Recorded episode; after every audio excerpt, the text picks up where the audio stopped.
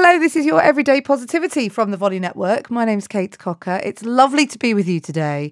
It is Everyday Positivity's third birthday. So let me just start this episode by saying a huge thank you to you for listening, for being with me for the last three years, and for being part of something that means that we can spread positivity around the world so that people can feel better about themselves, so that people can be kind to themselves and when you're in a positive state, then it helps you to create change, make things better, do better things, make better decisions, all of those things. I love being in this with you and I love spreading positivity with you. So thank you very much for being here.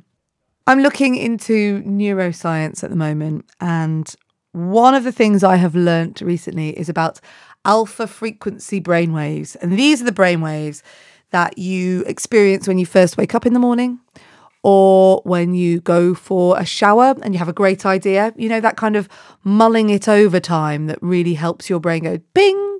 And one of the things that we've learned is that if you aim for that alpha frequency, when you first wake up in the morning, try to not leap out of bed.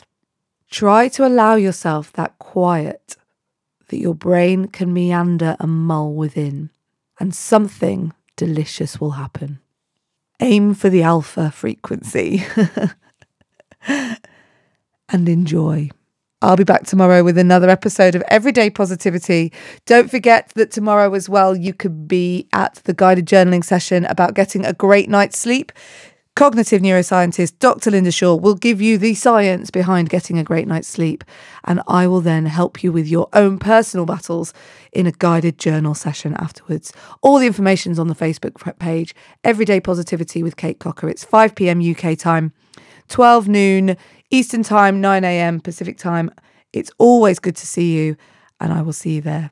In the meantime, I'll be back tomorrow and on Sunday. Have a great day.